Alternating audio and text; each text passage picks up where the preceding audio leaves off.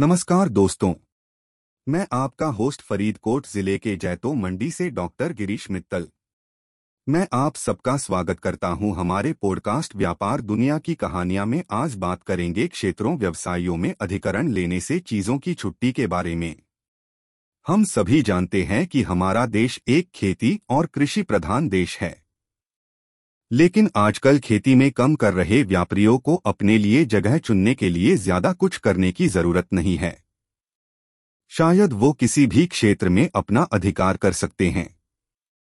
लेकिन क्या आपने कभी सोचा है कि किसी व्यापारी के अधिकार होना भले ही उनके लिए अच्छा हो, लेकिन उसके अलावा दूसरे लोगों के लिए एक खतरा बन सकता है?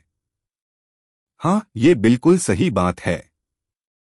कई बार हमारे व्यापारी अपने अपने अधिकरों को इतना ज़्यादा ले लेते हैं कि किसी तरह उन्हें रोकना मुश्किल हो जाता है।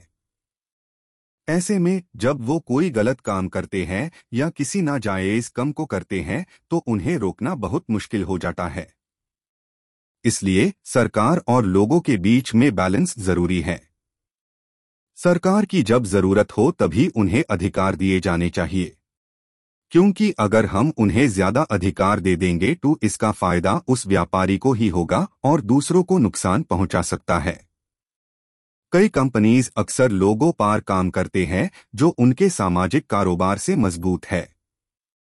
और यही कारोबार उन्हें दूसरे रक्षा पत्राओं की आवश्यकता मुहैया करती है।